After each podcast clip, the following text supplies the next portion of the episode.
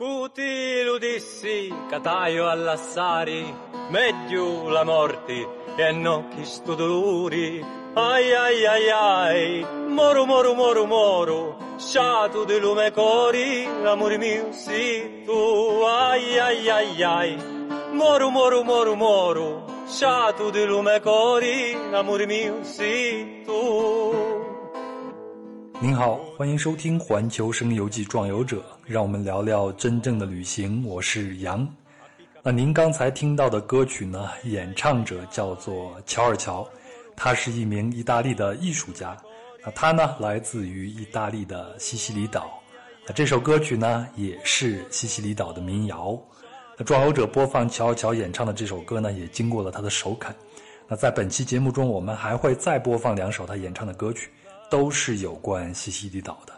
那说到这儿，恐怕您也猜到了，今天的目的地就是美丽的西西里岛。那关于西西里岛呢，我只要说出三部电影，您一定会对这儿有一个直观的印象。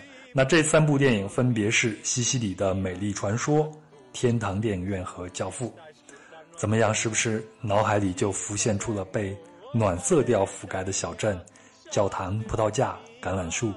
还有黑手党呢，恐怕您也跟我一样看过这几部电影呢。前头我提到的这些符号，也仅只是知道它们存在于意大利南部的地中海的一个个小岛上，但它们之间又有什么联系？这里发生过什么故事呢？有哪些地方值得我们去细细的观赏呢？很遗憾，我二零一四年去意大利的时候没有选择去西西里，所以我也不知道。但是没关系，今天我请到了一位我们的老朋友，他就是久居意大利的艺术工作者，也是一位旅行者来做我们的向导。那听到这儿，恐怕您也猜出来了，今天的壮游者依然是很受大家喜欢的。给我们做过罗马假日之旅、佛罗伦萨日与夜的菲菲啊，菲菲给大家打个招呼吧。啊，大家好，哎呀。做了第三期节目，终于给我机会和大家打招呼了。我是菲菲，嗯，就是因为 因为前两期都很受欢迎。然后我现在呃旅居在意大利，我把旅行和居住结合在一起了，然后很开心和大家相遇在壮游者。啊，那最近怎么样？意大利的疫情怎么样？你现在心情是不是比以前要好一些了？嗯，好转了，然后现在是新的第二阶段，然后慢慢复工，也可以出门啦，所以心情会轻松一些吧。然后，嗯，可去了公园散步，去逛了博物馆，还见了几个朋友，然后吃了冰淇淋、披萨，然后就是 在家里那个关久了。我不知道大家现那个也是是这样的一种感受，就是出门看到什么东西、什么事物都很美。我还开玩笑说：“我说我现在得了一种病，就说叫做在家关久了，出什么呃出门看什么都很美综合症，应该很多人都一样是吧？嗯，对，而且你出去以后，以前你可能并不会在意的那些花花草草，现在你看起来都分外的亲切。”我不知道你有没有这样的感觉？是啊，都是自己的老朋友。嗯，可能因为这段时间吧，就是大很多人都这样说，就是重新找回了生活，然后也重新认识了一下我们身边的这个事物吧。嗯，哎，没错没错。哎，对了，菲菲前两天呢刚过完了十八岁的生日，对吧？哦，十八岁，十八岁生日快乐！嗯，在这也跟你说一下生日快乐。啊，谢谢谢谢。行，那咱今天呢就非常轻松，因为我们要去的是美丽的西西里岛，就当是我们啊在疫情结束以后的一个云旅行，好吗？嗯，好的。哎，先给我们介大概介绍一下西西里岛吧。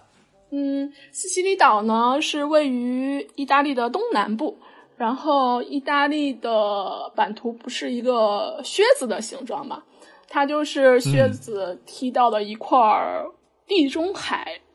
地中海里边的一块宝石吧，然后呃，哎，还有点像足球，对吧？对对对，是的，也有这样的说法。点的足球，对吧？然后在历史里啊，就是这块地方呢，这个宝岛呢，其实是很多国家去争夺的一块宝地。嗯，在十九世纪中期呢，意大利完成统一，然后它现在的领土范围就是归属于意大利了。西西的西西里岛呢，它的区旗上面有一个 logo 也很有意思，我也可以给大家介绍一下，就是它是三条弯曲的腿，然后组组成的一个大概三角形的形状一个图案。这个图案呢，其实来源于公元八世纪，然后。希腊的远征军寻找新大陆的时候呢，发现了这个不知名的岛屿，然后发现这个岛上呢有很多丰富的自然资源，在环岛旅行，就是呃环岛航行的时候呢，就发现了这个岛上有三个端点，然后呢不久之后就是。山区腿的那个图案就出现在了西西里岛上，就作为他们今天的一个代表图案。嗯，原来图案图案中间的头像是一个，呃，是希腊神话里边的美杜莎，呃，美杜莎的那个头像，蛇发。女怪，然后看到她的眼睛。关于美杜莎，我们在佛罗伦萨那一期已经讲过了。对，就看到她的眼睛就会被石化的那个。然后现代版的头像是用一个女人头来代替了，然后麦穗代替了蛇，原来的蛇，嗯，就是表代表了西西里，就是那个附属农业的附属吧。嗯，像西西里岛，它的农业呀、渔牧业都很发达的。然后我们国家从去年。从西西里进口了很多橙子，嗯，还有一些农副产品。然后这个图案，其实大家如果要是关注过国内有一个乐队叫新裤子乐队的话，他们的 logo 其实就也是根据西西里的那个 logo 来改的。嗯，啊，原来是这样。对。然后西西里呢，在意大利是一个度假胜地，然后很多意大利人呢也会在西西里岛买一套度假房。然后欧洲其他国家的人呢，嗯，在夏天的时候七八月份，嗯，欧洲大假期的时候也会来这边，就是订一套房，然后家人在这边生活一段时间。再给大家介绍一下那个首府巴勒莫，嗯，然后巴勒莫，嗯，它据说是八千多年以前就有有居住的人口，人在这里边有有人在这里边生活了。然后先是。嗯，相当于今天的黎巴嫩、叙利亚地区，就叫腓尼基人，他们来占领了这儿。然后后来是阿拉伯人，然后古希腊、古罗马、拜占庭，包括后来有法国、西班牙殖民统治。所以呢，你可以在巴勒莫就是看到不同的建筑风格，然后多元文化的融合，然后还有不同的宗教吧，就是让着它让它有一个。嗯，不同的魅力吧。然后还有人说，就是凡是见过这个城市的人都忍不住回头再多看一眼。哎，那菲菲，我想问一下，就是西西里它为什么会吸引你，以至于你一定要来这儿看一看呢？嗯，我应该是先和大家一样吧，就是最初的印象也是电影，然后幻想着有一天来这儿看一下那些场景啊、取景地啊、那些城市啊。然后，嗯，因为，嗯，我昨天听了那个上期节目啊，我我其实曾经在来意大利之前也幻想过，说，哎，如果要是有机会去西西里开个民宿也不错啊，然后海边老街古镇的那种感觉哈，然后再给自己留一间。呃，房子做做那个工作室，可以在里边画画、看书、做自己的作品，曾曾曾经的一个美好愿望。嗯嗯，但是后来就是我在那个学校上课的时候，看了一部那个纪录片电影，它叫《海上火焰》，嗯，一部意大利的影片。然后我们之前不说那个这是度假胜地嘛？但是这个就换了一个角度来，就是介绍了西西里，嗯，不不是西西里岛，但是它是西西里旁边的一个岛屿，叫兰佩杜萨，它也是一个度假的岛屿，然后岛民也是主要以那个旅游业为生。但是这边这个影片呢，记录了一个现在的就是真实的意大利的难民情况吧，难民故事。然后，嗯，看完之后呢，就对西西里有一个不一样的认识了。嗯，所以呢，也可能是这个故事带着我去西西里岛的吧。嗯，嗯第一次去是和老师，就是我们学校老师同学一起去的，公款出行，然后去的巴勒莫，然后参加了艺术节。嗯，就意大利有很多这样的那个地区性的艺术节。嗯，去看了一下这些呃展览啊、古迹啊，整体做一个参参观吧。然后第二次去的时候呢，我们是在巴勒莫办了一个展览，嗯，就是有关于难民主题的。然后在展览开幕式结束的第三天，我自己就坐火车去旅行了。然后当时我是住在那个巴勒莫美术学院的一个教授的家里。然后早上的时候，教授把我送到了车站，千叮咛万嘱咐，就怕我走丢了。我说不用担心，我有那个谷歌地图啊。然后教授说：“飞，这不是罗马，这也不是巴黎，这里很多信息网上都没有的，你要特别特别特别小心。”嗯，就是在他的那个嘱咐上，我就告道别之后，我就坐着那个海边小火车出发了。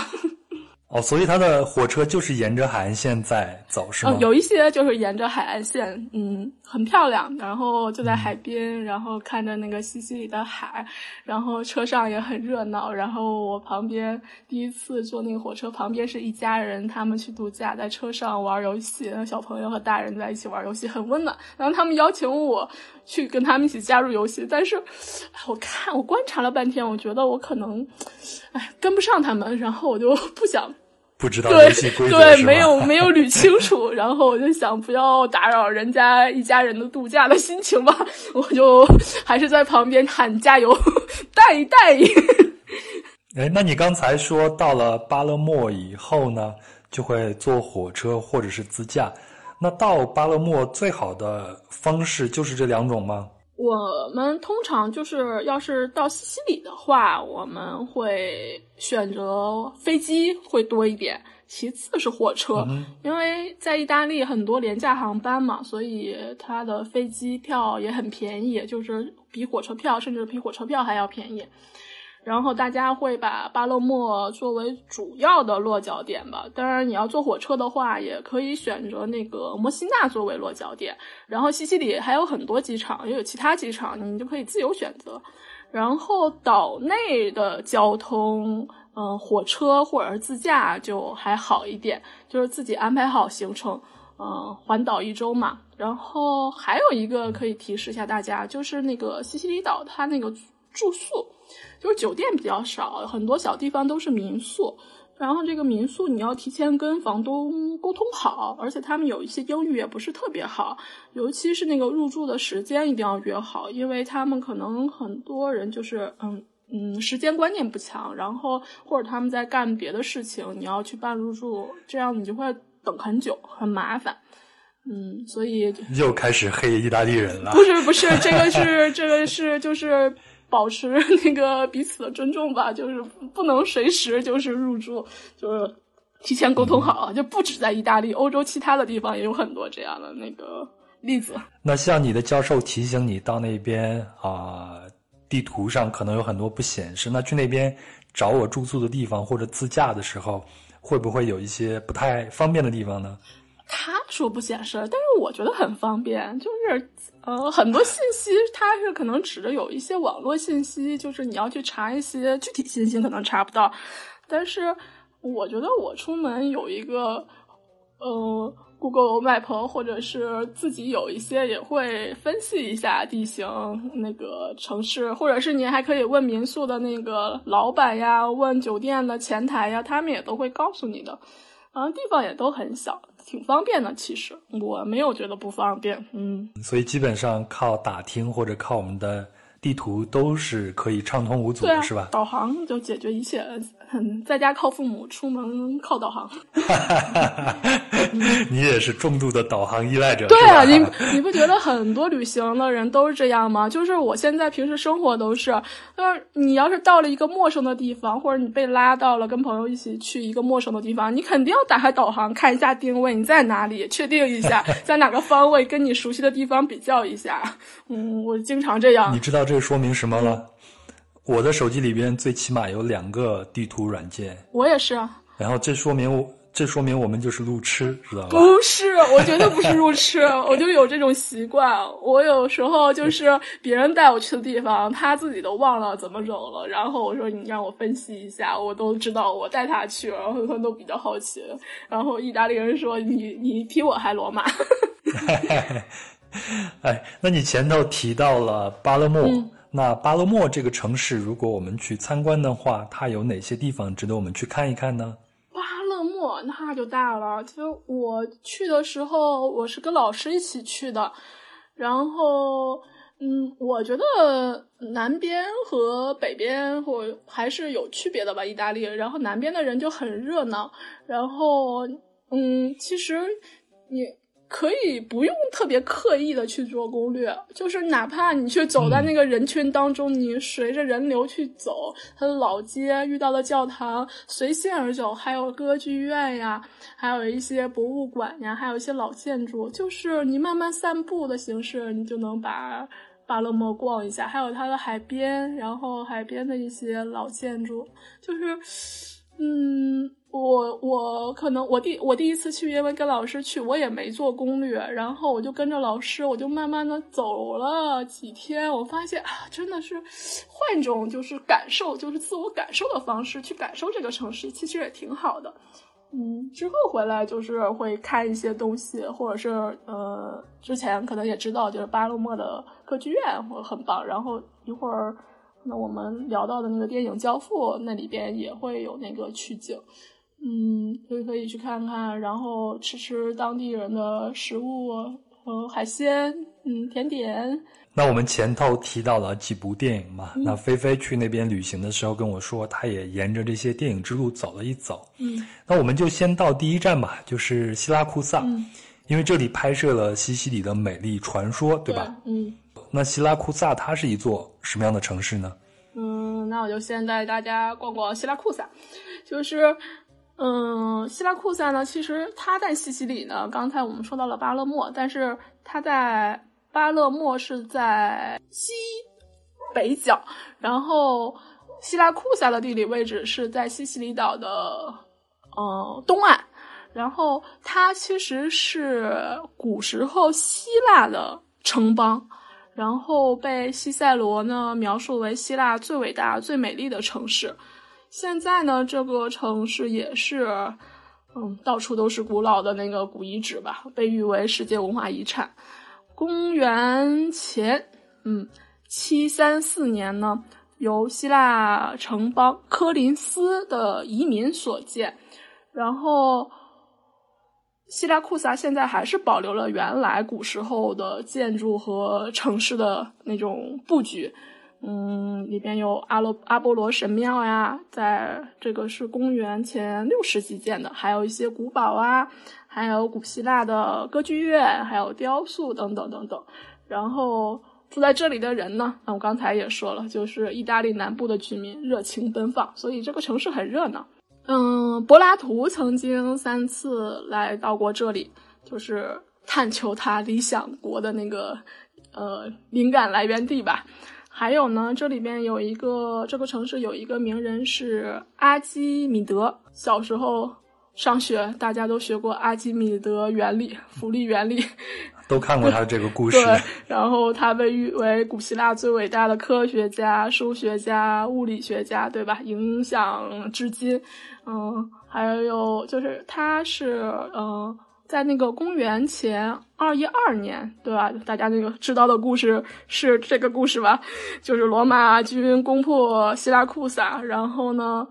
嗯，就是来到他家里的时，他还在地地上画那个几何图案，在研究几何原理。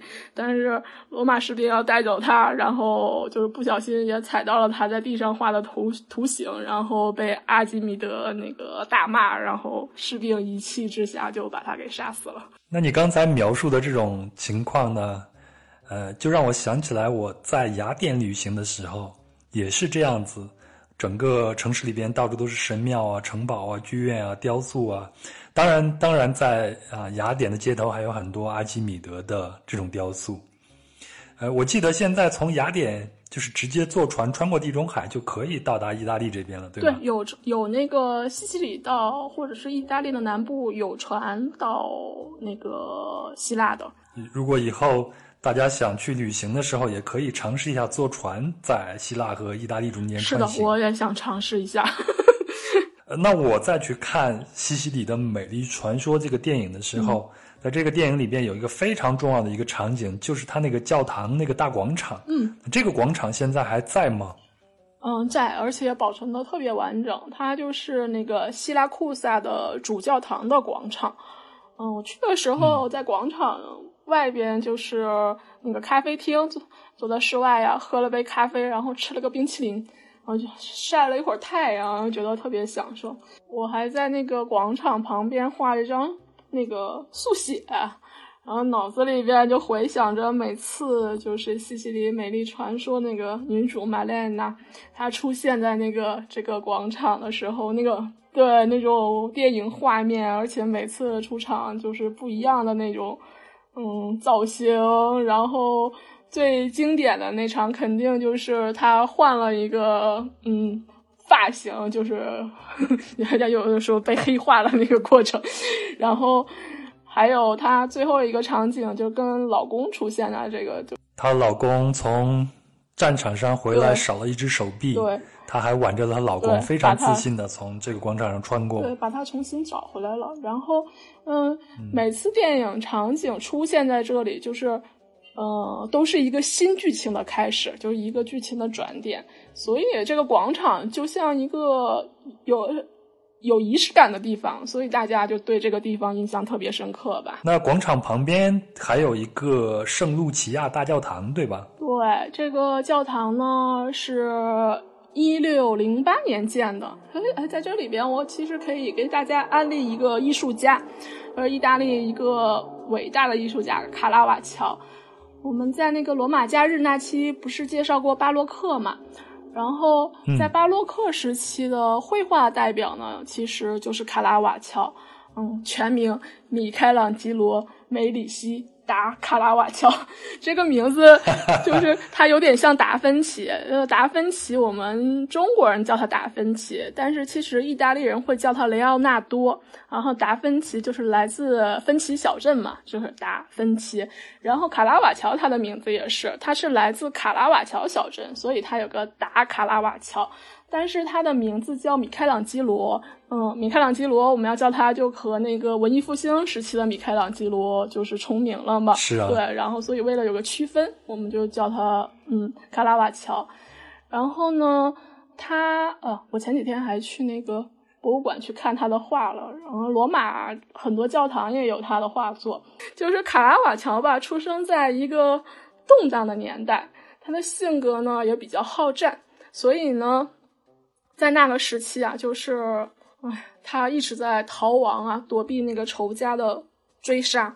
他是生活在米兰，然后在和那个警官发生矛盾时候呢，就是把警官给造成了重伤，然后被判了那个伤害罪。你说他暴躁，但是其实那个时代。就是这样一个动荡不安的时代，有时候他也是出于自保，再加上性格比较跟他的作品一样比较直接，所以嗯，就会就会有有有这些故事发生吧，嗯，然后他就伤害了那个警官嘛，就遭到了通缉，然后逃往了罗马，嗯，他是在那个罗马成名的，画出了很多惊叹世人的作品。他的明暗对照法呢？我们今天其实也一直在沿用，就有一些摄影啊、电影呀，也会运用他绘画的语言来作为那个电影画面。嗯，然后我还曾经看过一部韩国电影，里边的女主角就特别喜欢他，然后拿着一本卡拉瓦乔的画册，画册在那个意大利到处找那个卡拉瓦瓦乔的绘画作品。然后在罗马成名之后呢，嗯，很多人来追捧他嘛。就是卡拉瓦乔在春风得意的时候呢，又开始喝酒打架的日子。就是这次更严重了，他成了杀人犯，再一次遭到了通缉。就而且他杀了是那个一个名门望族的一个公子哥，所以呢遭到了追杀吧。嗯，原来他想逃到那不勒斯，然后最后他一路逃到了西西里南部的那个岛国，叫马耳他，就是在那儿过上了平静的日子。但是好景不长，他又跟马耳他骑士发生了纠纷，又把对方打成了重伤，然后被关进了地牢，然后越狱，然后就来到了希拉库萨。然后这个时期呢，他就创作了就是希拉库萨那个圣卢齐亚大教堂这幅埋葬卢齐亚。但是因为那个希拉库萨就是海边海洋气候就比较明显吧，就是因为那个潮湿，所以这张画保存的并不是很好。那他这个画是画在这个圣路奇亚大教堂的外头，在墙上是吗？是的，嗯。然后，但现在是包在里边所以我我们我们现在去参观的时候都可以看得到，对他现在是包在那个教堂里边了，所以我们要进教堂里边参观，肯定不是楼外的。嗯嗯。然后他在西西里呢，就想请求教皇给予他一个特赦，于是呢，他给曾经呃赞助过他的一个红衣主教写信，而且同时还送了他好几幅画。罗马有一个大的家族叫博尔盖塞家族，嗯，红衣主教呢也在从中斡旋呀，帮助了卡拉瓦乔，嗯，最后呢，卡拉瓦乔就是得到了这个特赦令，就是成功了，然后他就可以从西西里回罗马了。他想先回那不勒斯，然后再回罗马，结果呢，在那不勒斯回罗马的路上呢，就莫名其妙的死掉了。就是对于他的死因，至今也是众说纷纭吧。就是有人说他仇家太多了，遭杀害了；还有人说他是路上生病了；然后还有人说是有人想占有他的画。一个伟大的艺术家就这样客死他乡了。好在是卡拉瓦乔现在还有很多的作品能保留下来，也为他的传奇一生做一些注脚了。对，就是。意大利有很多很多卡拉瓦乔的作品，就是在博物馆里边也是一个放在一个很重要的位置。嗯，包括其他国家也有，嗯，卢浮宫啊，什么大都会啊都有的。嗯，然后我再给大家讲一个关于卡拉瓦乔，就是在西西里的一个故事，就是在一九六九年。西西里发生了一场那个惊天盗画案，然后盗的那个画呢，就是卡拉瓦乔的作品。然后这个地点呢，发生在巴勒莫的嗯圣罗伦佐教堂。这个教堂我还去参观过。嗯，在教堂里边呢，就是现在被盗的那个画的原来的位置上呢，其实现在画上了仿仿作的，就是仿原作的画，叫那个耶稣降生。嗯，我强调一下，这个原作是壁画，就是上上一期那个节目我们讲过是壁画，这就是个壁画。就是这个案子至今都是一个谜，就是现在最公认的说法，说是黑手党干的，就一夜之间黑手党嗯用刀片把这幅巨大的壁画刮走了，然后。相传在二零一零年，就是瑞士的艺术史学家，就是接接到过这样一个委托，他去查验这张画，然后但是在查验之后，就回到瑞士呢，就是不久就身亡了，意外身亡。嗯，所以大家也怀疑这是个阴谋，是吧？嗯，但是这件事情呢，还是让大家怀心怀一些希望吧。至少就是大家希望这张画是完整的保留在这个世界上。这幅画估价是六千多万欧元，嗯，合成人民币是四点七亿多吧。我们看电影的时候也有很多关于。艺术品大盗的这样一些题材嘛，这这个电影在去年还是前年也也呃也拍成电影了，然后也上映了，但是我还没有看，嗯，等等有时间我可以去看一下。我再给大家简单介绍几个地方，也是那个西西里美丽传说的取景地啊。一个地方叫阿格里真托，嗯，它是在西西里岛的南边，然后呢。它的名字啊，意思意思呃，意思是那个诸神的居所，一听就很希腊吧？对，它也是一个那个希保存完好的希腊古城。然后在那个电影当中，小男孩经常去的那个纯白色那个海边那个礁石，就是读信呀，什么诉说心事啊，然后那个地方就是在嗯这里，然后叫这个地方叫土耳其台阶，对，嗯。呃，电影是在西西里选了很好几个地方，然后这是其中之一。哦，然后那那这个镜头其实也是我对整个电影印象最深的一个场景之一，除了刚才说的那个主教堂广场以外，剩下的就是这个海边的白色的这种礁石，然后他们还在这儿能够呃去目送玛利亚的出现回家。然后他会在这儿骑自行车，有好多重要的故事都是在这儿发生的。嗯，再给大家呃介绍一个地方是，就是在希拉库萨附近有嗯有一个城市叫卡塔尼亚，卡塔尼亚也是一个文化古城，西西里第二大城市。然后这里边有一个呃这边这个城市拥有呢欧洲最高的活火山，叫埃特纳火山，嗯也是西西里的地标之一。埃特纳火山就是埃特纳的意思，在希腊语呢，意思为我燃烧了，所以呢，嗯，对得起他的名字，就是常年喷着烟，然后被大家称为世界上最勤快的火山。而且你在卡塔尼亚，你问卡塔尼亚人，你说你怕不怕火山？他很多人告诉你，他也习惯了，就是当地人的生活就是吃饭、睡觉、看火山。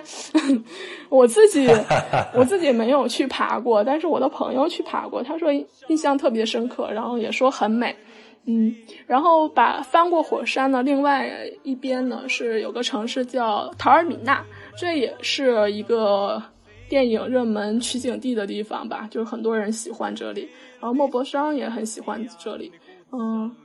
法国有一个电影叫《碧海蓝天》，嗯，也是很有名的一个电影，就是在这儿取的景。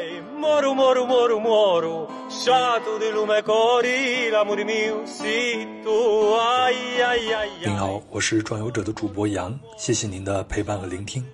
如果您喜欢本期的节目，请顺手转发给身边的朋友，也欢迎您在喜马拉雅 FM 和云听 APP 以及其他的音频平台的评论区留下您的想法和建议，我会一一回复。特别提醒一下，如果您使用苹果播客客户端，请给壮游者打个五星并留下评论，这就是对我最大的支持。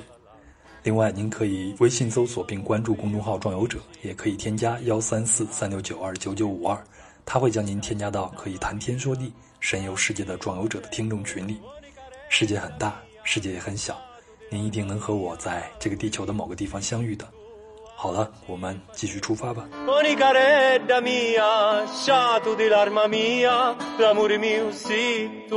那接下来咱们就聊一聊下一部电影，就是《天堂电影院》。那现在天堂电影院的取景地在哪儿呢？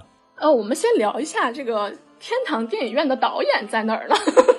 好啊，好啊，因为我觉得这个导演是很重要的，就是他的导演是，就是。一个好电影嘛，离也离不开一个好导演，一个创作者，是吧？然后他的导演是，嗯，朱塞贝·托纳多雷。然后我们中国也有很多他的电影粉丝啊。他出生在一九五六年五月二十七号，明天就是他的生日。双子座，喜欢。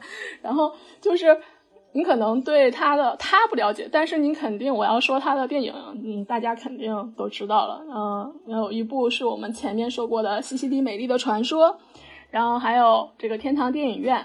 天堂电影院。还有一部就是去年中国重新上映的《海上钢琴师》。对。嗯去年电影上映的时候，我还去电影院看了一次。如果我没记错的话，这有可能是我在疫情之前看的最后一个电影哦，就进电影院看的最后一部电影。哦，呃，我我我没没没没去看，我没在国内，但是我我我听大家说看完，嗯，反应还不错。而且他的电影风格都很强烈的。对，是的，嗯，然后天。就是天堂电影院呢，其实是他那个这个叫三部曲，他的托纳多雷三部曲。然后天堂电影院就是他三部曲的开始，最先拍的。然后有很多影迷喜欢的电影。嗯，其实这个导演呢，借助这个片子吧，就是展现了他对电影，嗯，对他儿时的一种回忆吧，一种记忆。然后一个电视还尚未发明的时代。嗯，全镇就是最大的娱乐就是去电影院看那个电影嘛。然后一位热爱电影的小男孩和他老师，嗯，放映师一个忘年交啊，在小镇的一个成长经历吧。就是当时我们定了这期节目的时候，然后我还说，我说我要看看这些电影，但是我第一选择就是看了天堂电影院，然后。我看的是西西里的美丽 传说。那好了，今天就可以，绝对可以了。然后我在看的就是是肯定都是笑着看的，哭着出来的。就是哎呀，就是又是哭了一票。然后那个嗯，他他他的电影怎么说呢？就哎，比较对我来说还是比较温馨的吧。我就我这次看的是那个三个小时的版本。嗯，就他的电影是浪漫主义风格，然后他自己的嗯拍的电影的片嗯数量也不多，然后电影的背景呢，往往也故事也都是发生在他的故乡西西里岛嘛，然后题材呢也是偏于少年梦想或者一些回忆，但是每个电影肯定偏偏都是他的精心锤炼的作品吧。因为我在那个关注他的时候，就是重新查了一下他的资料的时候，我发现了一个让我很佩服的一点，呃，他曾经获得过哲学的，嗯，还有历史，还有考古，还有语言科学的这些，嗯，荣誉博士学位。我觉得这个人是一个很丰富、很立体的一个人，嗯，很全面的一个人。没错，没错。对，所以他才有能力去拍出这么。多的好电影，所以从他的电影里边，我们看到的不只是一个故事，其实有很多他对人生、对这个世界的一个思考，对，是的，是的。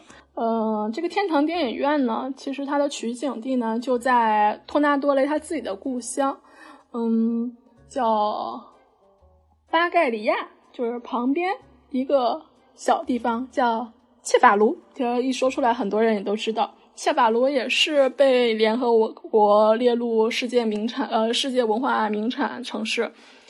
嗯，在巴勒莫附近，就是一个很典型的南欧海边小镇吧。然后电影院就是那个建筑，在电影当中那个电影院的建筑其实并不存在的，它是临时搭建的。其实仔细看那个电影，就是能看出来那个电影院就是是一个嗯搭出来后搭出来的一个建筑。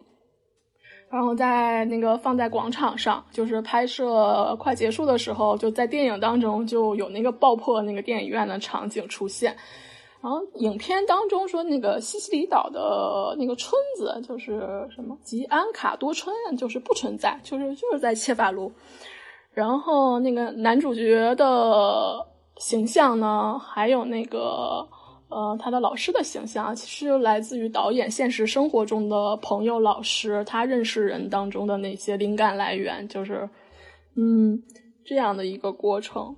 然后这个影片是一九八八年吧上映的，它刚开始叫新天堂电影院，但是那个片时过长，就内容有点啰嗦，然后票房就惨败了。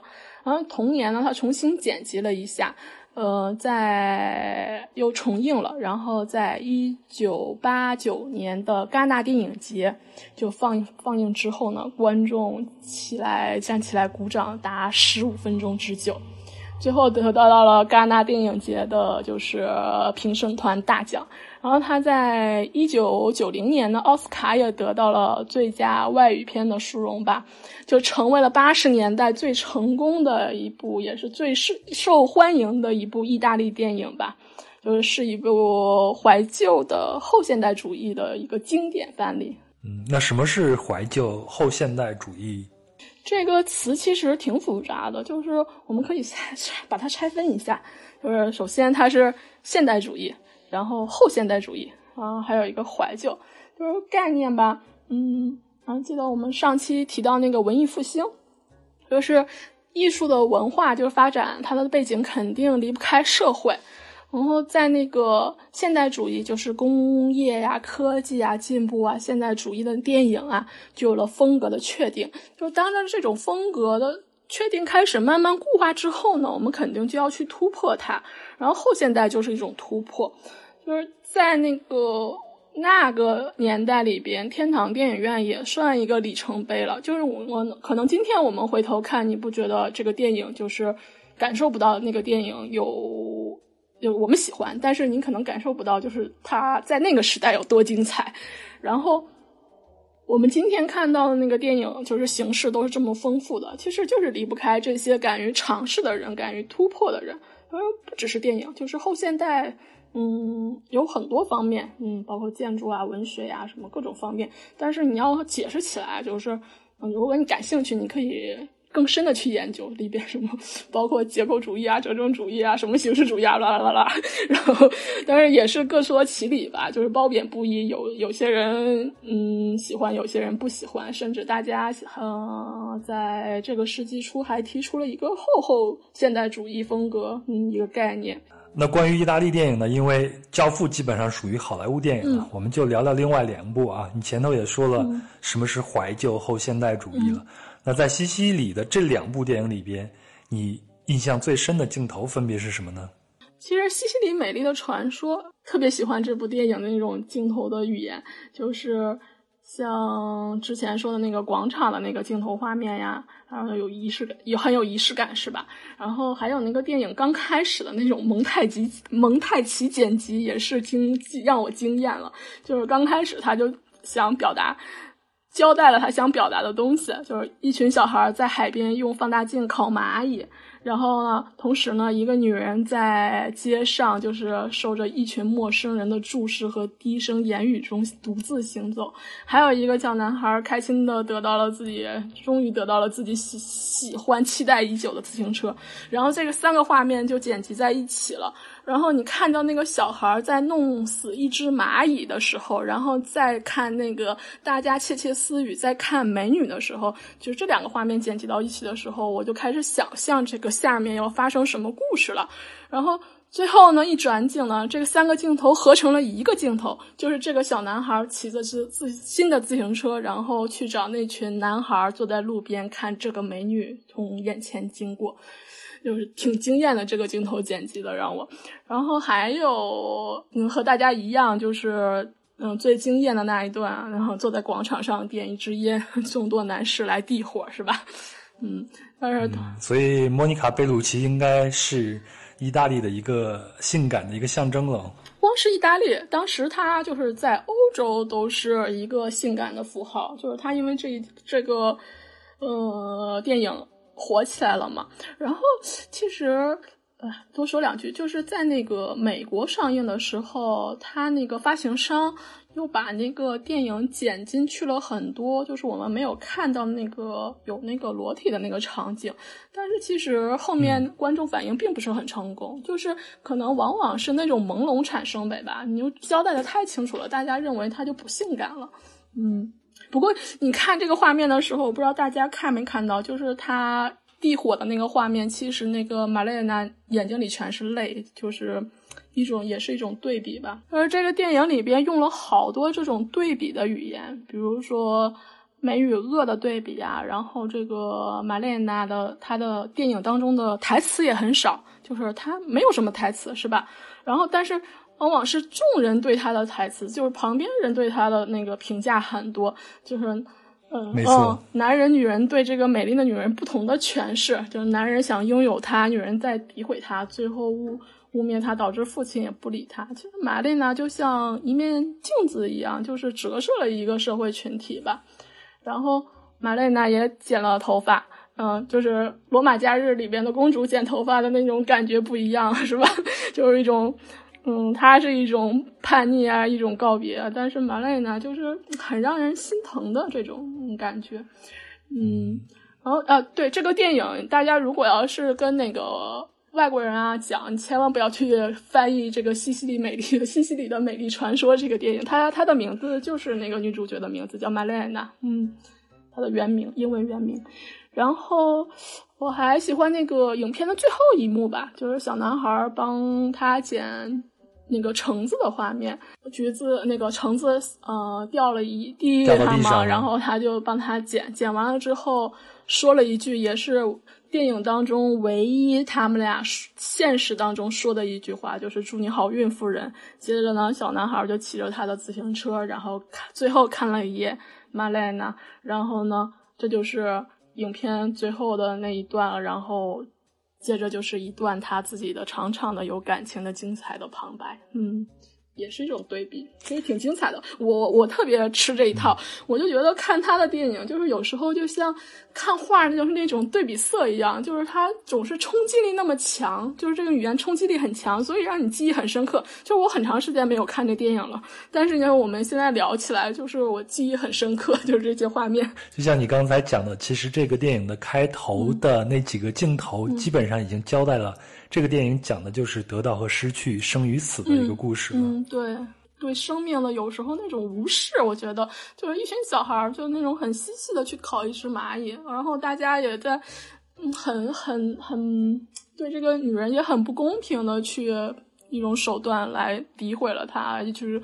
但是我觉得小孩子们的这种诋毁，其实他并没有多少的杀伤力，他们只是出于青春期的发育，有一些无处安放的荷尔蒙。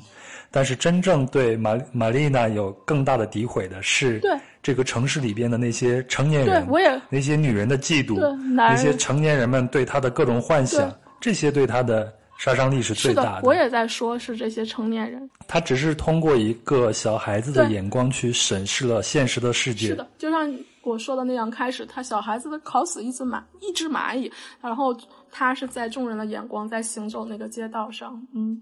呃，海上钢琴师也同样是用一个孩童式的一个眼光去打量这个现实世界的。是的。那男主角虽然他后来已经长大成年了，但是他一辈子都没有下过这个船。是的，嗯。他也并没有去接触过真实的世界是什么样子，所以我感觉他的，呃，他的眼睛，他所看到的世界，可能还停留在他。儿童的那个时期是的，这就是他他的那个一个电影的一个叙事方式，就多数都是这样的一个回忆。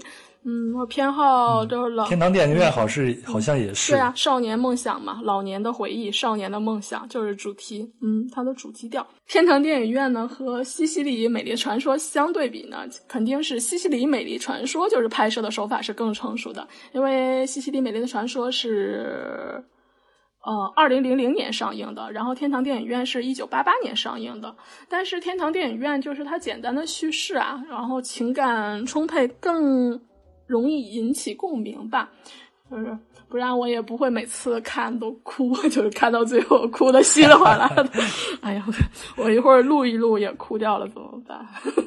然后，哎呀，要控制着你的情感呀。我录一个节目，就是把分享人录哭了。然后，那我就是朱军呀。来，艺术人生艺术人生开始了。嗯，好的，下面我们来开始哭的这一段。然后呢，就是尤其最后吧，就是。男主，嗯，收到了他老师留给他的一盘一个礼物，就是一盘那个胶片电影。他在看那个画面的时候呢，才知道就是是他小时候当年神父要求剪辑掉的各种亲吻的画面。我觉得这个礼物真的是太浪漫了，哎呀，我真的 眼眼睛含泪，就是看到这儿的时候就总想，真是。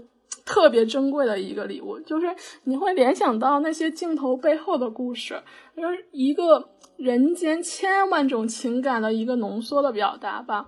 然后，然后你再一下子又把你带回到原来故事开头的那个画面，一个天真可爱的对电影有特别热爱那种热情的那个小男孩，然后原来他是偷偷去。拿这些被剪掉的那个胶片回到家里啊，拿在手上啊，看着他这些胶片呀，就是很有感情的复述和这些胶片有关的台词。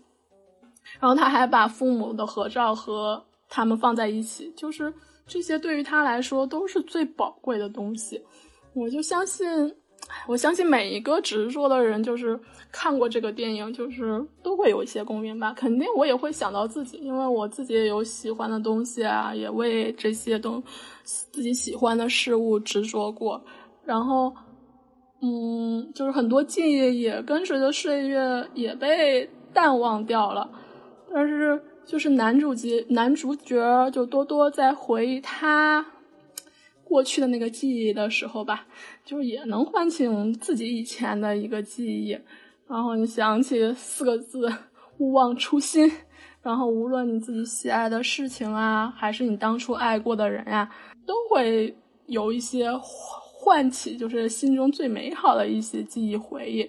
当然也会想起一些其他的人、其他的事，就像大家听到的本期，就是你们听到的这几几首歌的那个演唱者乔尔乔。他也是一个出生在西西里小镇上的一个孩子，他的故乡是拉库萨。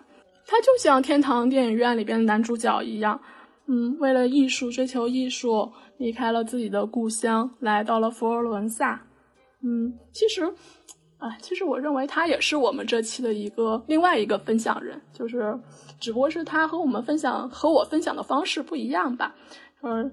嗯，他也很喜，他用的是歌曲，对他用的他的歌曲，他也很喜欢中国，也去过中国，然后他的作品里边也会用一些中国画的技法，他画画的时候有时候也会用毛笔，嗯，然后告诉大家一个秘密，就是你们今天啊听到的歌曲其实是他在中国录制的，就是因为他在中国哦。参加活动的时候，嗯，他在中国参加活动的时候，就是大家发现他唱歌唱的特别好，就是不止中国人认为，就是意大利人也认为他唱歌唱的特别好，所以呢就被拉去，然后在中国录制了一张意大利语的专辑。不好意思，就是感觉有点充沛，然后嗯，声音有点哽咽。那我们先呃稍微平缓一下你的情绪，我们先来听一首乔尔乔的歌曲好吗？嗯，好。嗯，那这些歌其实，在那个网上很难查到的。嗯，你们今天都有耳福了。然后，嗯，就如果大家感兴趣的话，就我也会，我可呃可以把他的那个社交账号和个人网站，然后分享在这期壮游者的那个公共账号的文章里吧，可以吧？嗯。然后，好的，没有问题。还有他的那个，如果有乔尔乔的绘画作品的话，我们也可以在里边放一下。可以啊。包括菲菲之前手绘的一些关于西西里的画作，我们都会在本期的“壮游者”公众号的相关文章里边为大家一一呈现。嗯，可以，还有照片。然后他其实，在那个北京也参加过很多展览。然后大家如果有兴趣、有机会，也可以去现场看看他的作品吧。嗯，说不定现场也能看到他本人。哈，人超级好，超级 nice 的。嗯。Bittina crozza sopra d'un cannoni. Fui curioso e ci posi spiari.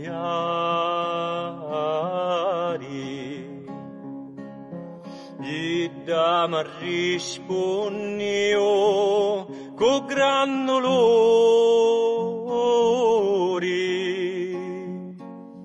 Murio senza un tocco di campani.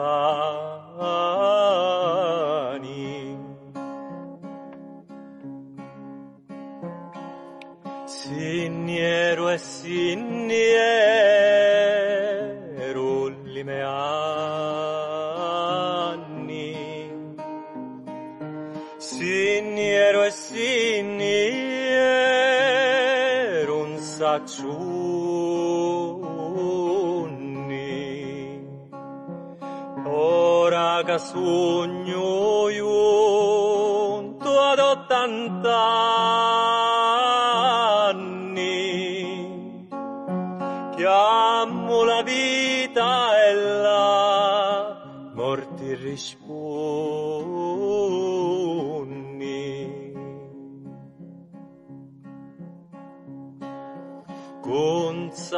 Consatemi consatemi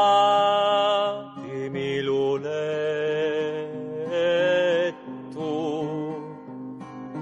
Caddi le vermi fui mangiato tutto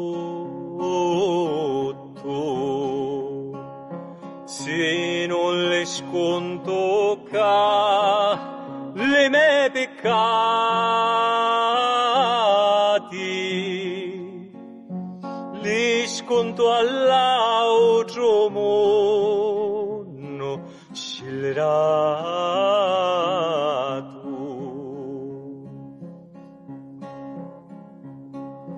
Consatemi, consatemi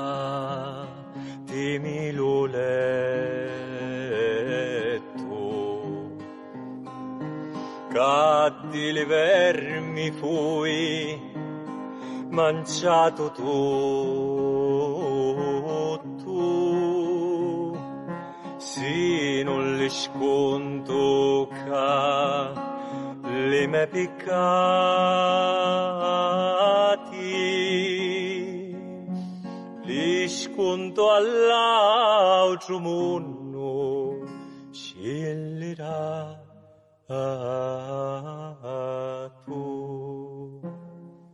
哎，那乔尔乔的歌声非常的好听。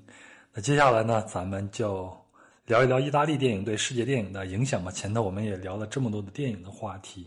那在中国有一部电影，其实是呃意大利和美国合拍的，当然中国也在其中，就是《末代皇帝》，对吧？嗯，是的，应该是和英国合拍的，就是意大利、英国，然后中国合拍，然后拿了那个奥斯卡的很多奖。我们就是看看意大利的那个历史啊来说，其实这是一个很丰富的，就是有着很丰富的戏剧文化的一个国家。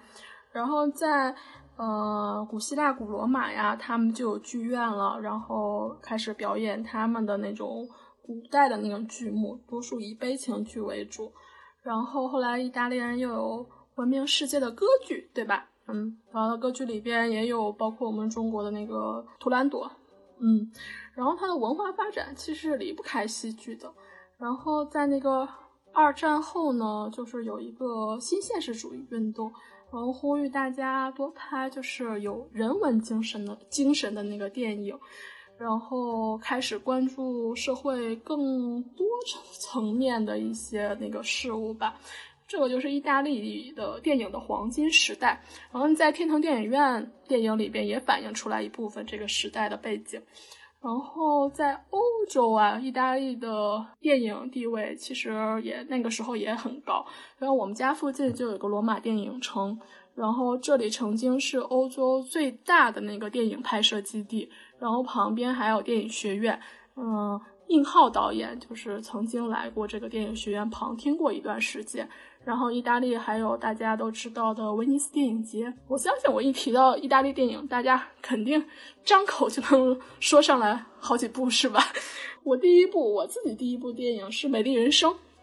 就罗伯特·贝尼尼自编自演的，这也是我很喜欢的一部电影，而且我一直认为它虽然是一个悲情的结局，但我认为它是我看过的最温情的一部电影。对啊，这个电影为我中学时代作文提供了很多素材，就是写到电影观后感，美丽人生；然后写到父爱，美丽人生；写乐观精神，美丽人生。就是嗯，真的是解决了我的那个作文的题材的那种。然后我还喜欢一个导演，就是编剧，他叫保罗·索伦蒂诺，就是大家应该听过他的电影是《绝美之城》，就是相传罗马的观光旅游大片。然后他还有一个电影中文翻译，但是中国内没有上映，但是中文翻译叫《上流世界》，有一二呃一二部。我还挺喜欢他那个镜头画面的，就是很唯美。然后他电影的台词也不多，但是给那个观众留下了话外音和那个更多的思考。嗯，然后他那个还导演过一个美剧，也很多人喜欢，叫《年轻的教宗》。教宗是裘德洛演的，前一段时间在国内非常的火。嗯，然后想现在的。意大利就是有很多合拍电影，就是个国际合作，就是现在是一个电影界的一个合作新趋势吧。然后像大家喜欢的什么《天使与恶魔》呀，啊，对，《天使与魔鬼》，然后呃，以你的名字呼唤我，然后还有热剧，就是我的天才女友，这些都是合拍的。嗯，在疫情爆发之前，其实中国剧组也在意大利，在罗马，就是。也在合拍电影，但是具体是什么我就不方便透露了。呃，在意大利拍电影其实还挺难的，就是那个意大利拍电影规矩很多，然后包括那个，嗯，以你的名字呼唤我，原来也是美国导演想自己拍嘛，后来嗯想两个导演拍，但是最后全给了意大利导演了。然后就是因为他规矩特别多，包括古城的那个古遗址保护啊什么的，你申请起来都很麻烦的。就要像罗马，我可能了解一些，它那个申请的手续特别繁杂，然后好像申请经费就是光申请经费就要五千欧吧，然后还不一定能给你批下来。然后你要是一个外国导演，你对这边选景也不熟，然后有一些操作你也不懂，所以可能。来意大利，嗯，合作拍摄是一个更好的选择吧，嗯。然后我们学校也有影视鉴赏课，嗯，也会提到中国电影，就像陈凯歌导演的《霸王别姬》，王家卫的《花样年华》，这都不用说了，就是经典中的经典吧。我还跟意大利人一起看过那个张扬导演的《冈仁波齐》，在罗马。嗯，在电影院大家一起看，然后刚开始其实他们的反 对他们的反应怎么样？对，嗯，刚开始大家都挺接受不了的，就是嗯，因为电影里边有画面过于太直接了，就他受不了那种杀生的场面，就女人生产的场面，就很多人都接受不了。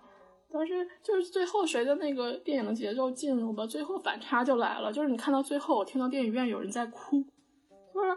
可能我们因为文化的差异啊，语言的差异啊，我们可能对很多事物的理解看法不同。但是，嗯，有些感受就是有一些对生死最后那个生死观的感受，就是你超越了文化，超越了种族吧，就是我们会有很多共鸣的。其实，你换个角度想，就是可能我们中国文化是否也有一些影响到意大利的戏剧呢？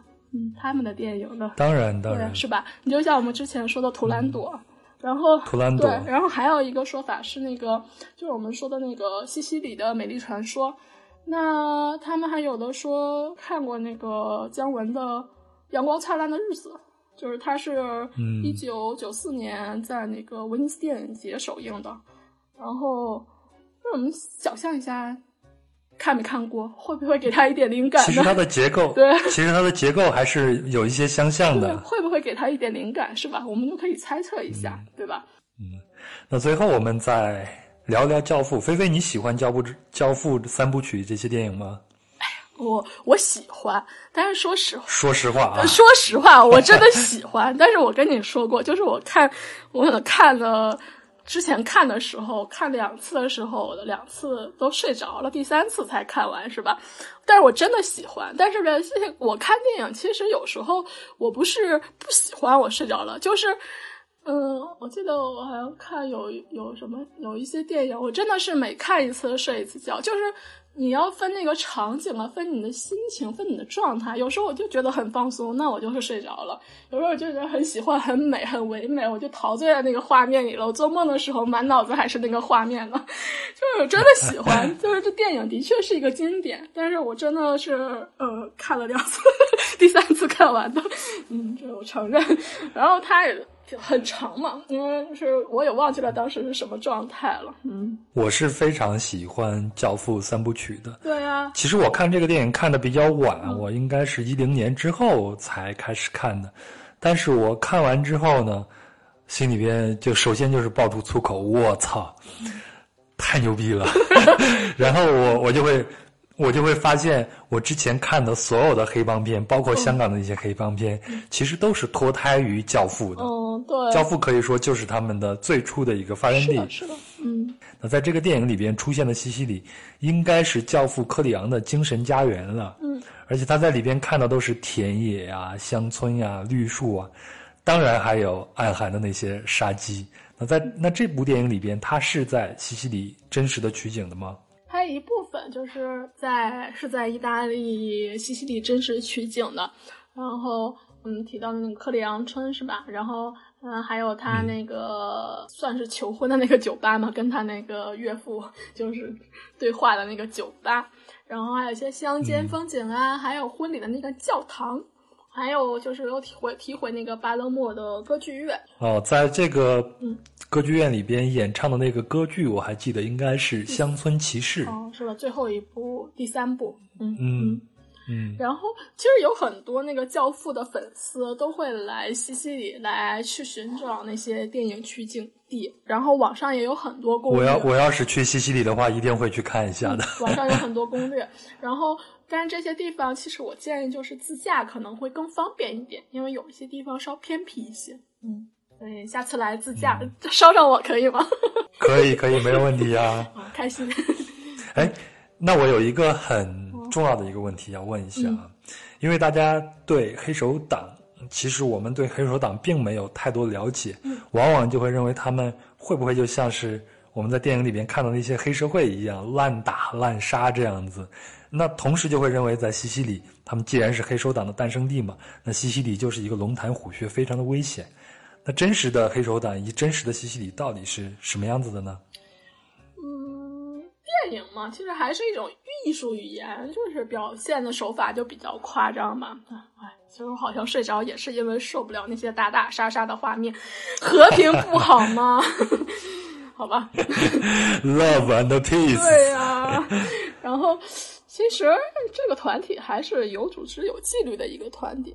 嗯，它西西里是世界上最大、最大的黑帮，就是黑手党的发源地嘛。嗯，当然黑手党就是历史比较久远，我们叫 mafia，就是黑手党那一词。mafia，对，mafia。然后其实这这一词就是它来源于一二八二年复活节西西里的起义。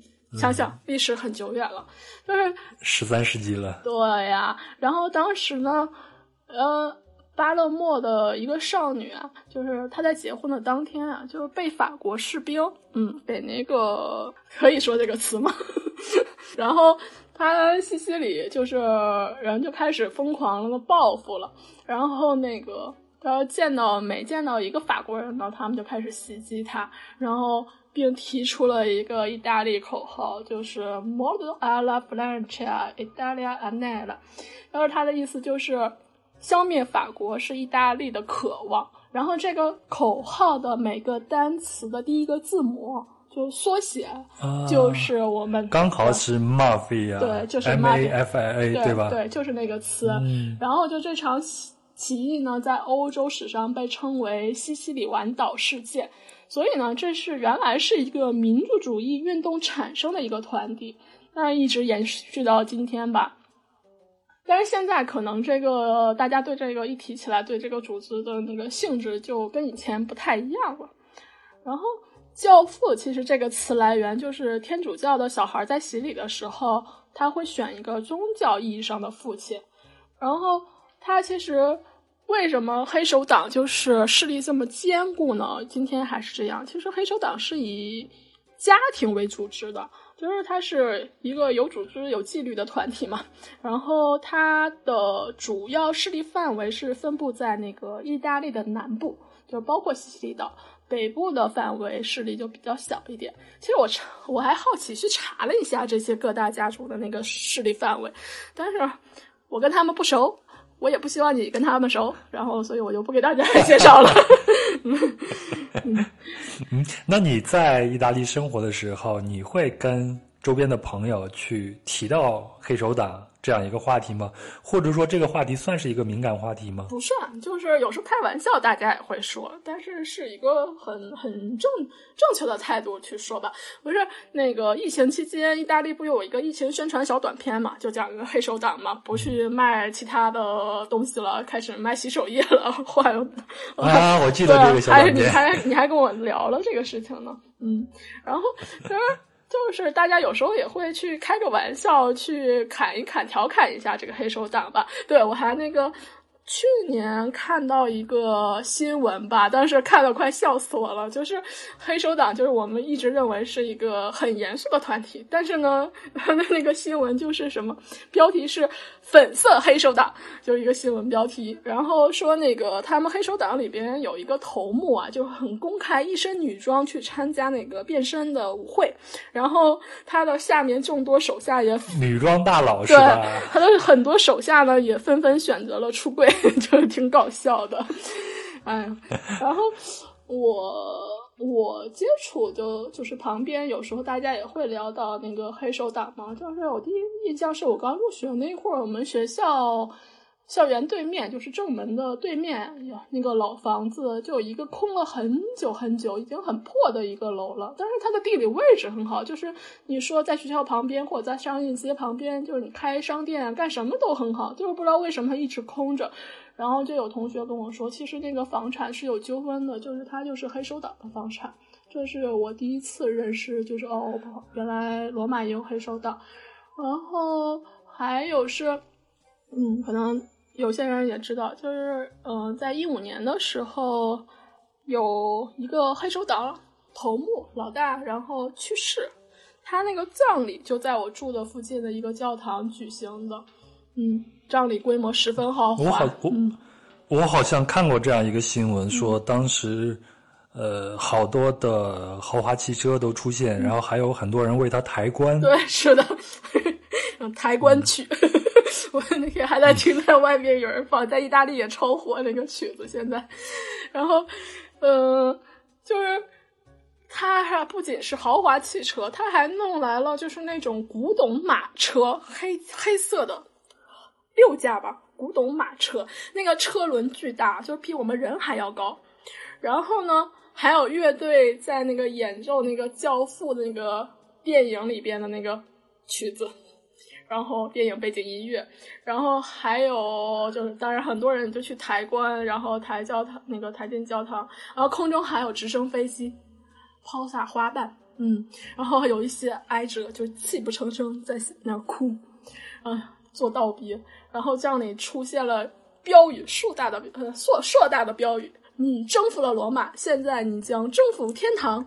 然后还有宣传海报，上面写到“罗马之王”，就是很戏剧化的一个场景。嗯，这句话如果让上帝看到的话，不知道上帝会怎么想。大家就很戏剧化的，然后当然就是这一举动引起了很多人的不满嘛。嗯，罗马市长也就是在他的那个社交账号上，就是发了那个啊。发言说啊，你们这些刁民啊，不是这个刁民是我说的，不是，就是你们简直让人无法忍受，就是说你们这些人干什么呢？搞什么搞？然后还有那些市民认为呢，就是他用那个葬葬礼来宣传那个黑手党的信息，在招募那个会员嘛。然后那个意大利的。呃，议会就反黑手党的那个主席啊，也认为，就是黑手党已经渗透到罗马的方方面面了。然后葬礼其实就会向大家来展示这个黑手党吧，就是给我们敲了一个警钟。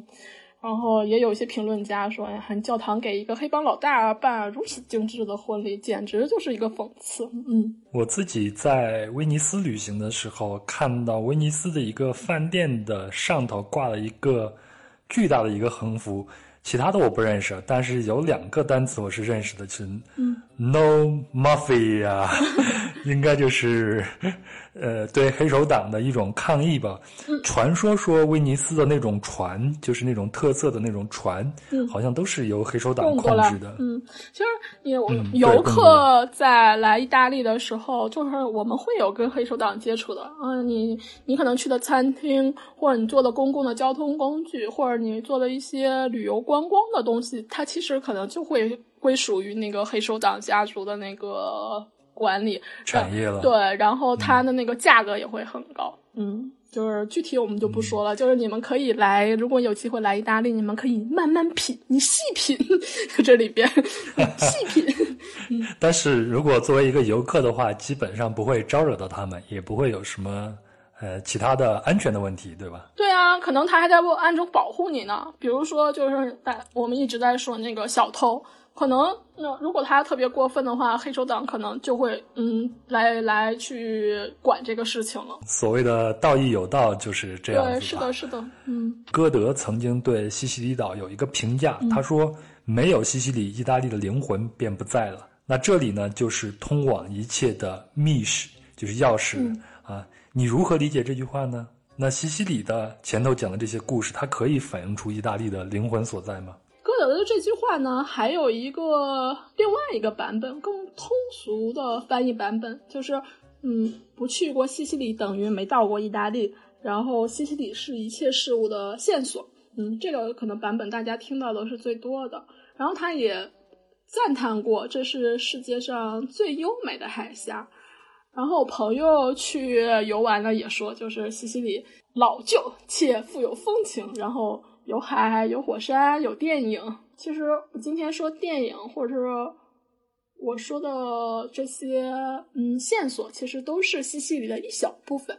所以大家听完节目，也可以按照我们提供的线索呀，去自己去探索，发现西西里这块美丽的宝岛吧。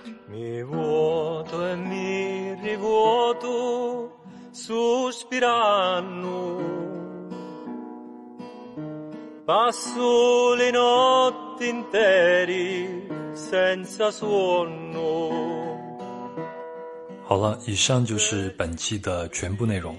谢谢您的陪伴和聆听，也非常感谢本期的分享人菲菲，以及我们的隐形分享人乔尔乔。感谢他用歌声带我们来到意大利，感受西西里。那乔尔乔的三首民谣的完整版，以及本期提及的地点、绘画的图片，都会在公众号“壮游者”里为大家详细呈现，请您微信搜索“壮游者”并关注。最后呢，也非常希望您能够转发本期节目给身边的朋友听，也欢迎您在喜马拉雅 FM 和云听 APP 以及其他音频平台的评论区留下您的想法和建议，我会一一回复的。那这个评论对我特别的重要，因为我想知道你们到底是怎么想的，对这个节目还有一些什么样的意见。那特别提醒一下，如果您使用苹果播客客户端，那么请给转游者打个五星并留下评论，这就是对我最大的支持了。那壮游者也有自己的听众群，您可以微信添加幺三四三六九二九九五二，他会将您添加进去。那在这里有一群有意思的人，大家谈天说地，神游世界。好了，我们下期见。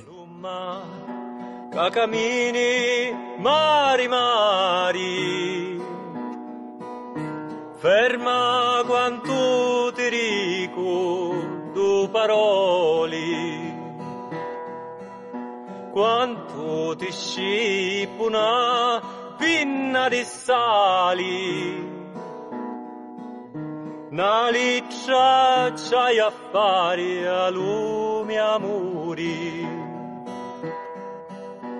le licci utili manno acci a due risposta caditia non hai mai. O chi si persi la carta più bui,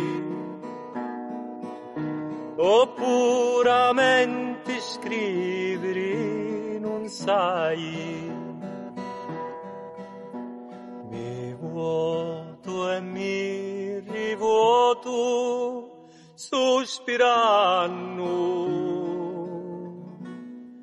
Passo le notti interi senza suono.